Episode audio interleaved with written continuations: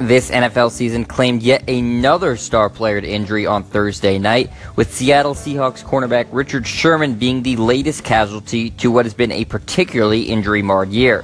In the Seahawks Thursday night game against the Cardinals, Sherman went down on the turf with 5 minutes and 30 seconds remaining in the third quarter after making a tackle. Sherman clutched at his right Achilles and would miss the remainder of the game that Seattle ended up winning 22 16.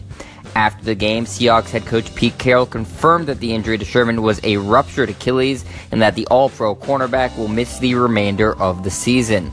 The injury will end Sherman's streak of 99 consecutive starts for the Seahawks and leave a big hole in the team's secondary.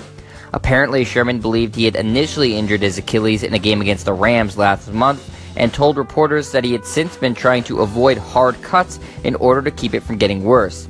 Describing the eventual injury, Sherman said, quote, When it goes, it goes.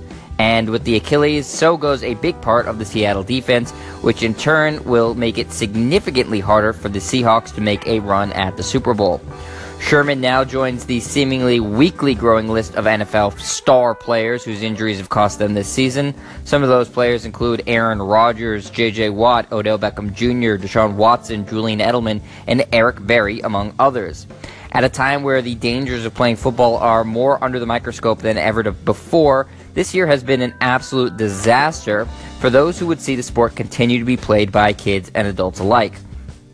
Having some of the biggest players on the professional level getting hurt for extended periods of time will continue to make parents question whether they want their children playing the sport, and that could spell major trouble for the most popular sports league in the country to have so many injuries to all these high profile players in the same year is certainly an anomaly, but at the same time, it's likely more stars will get hurt before the year is over.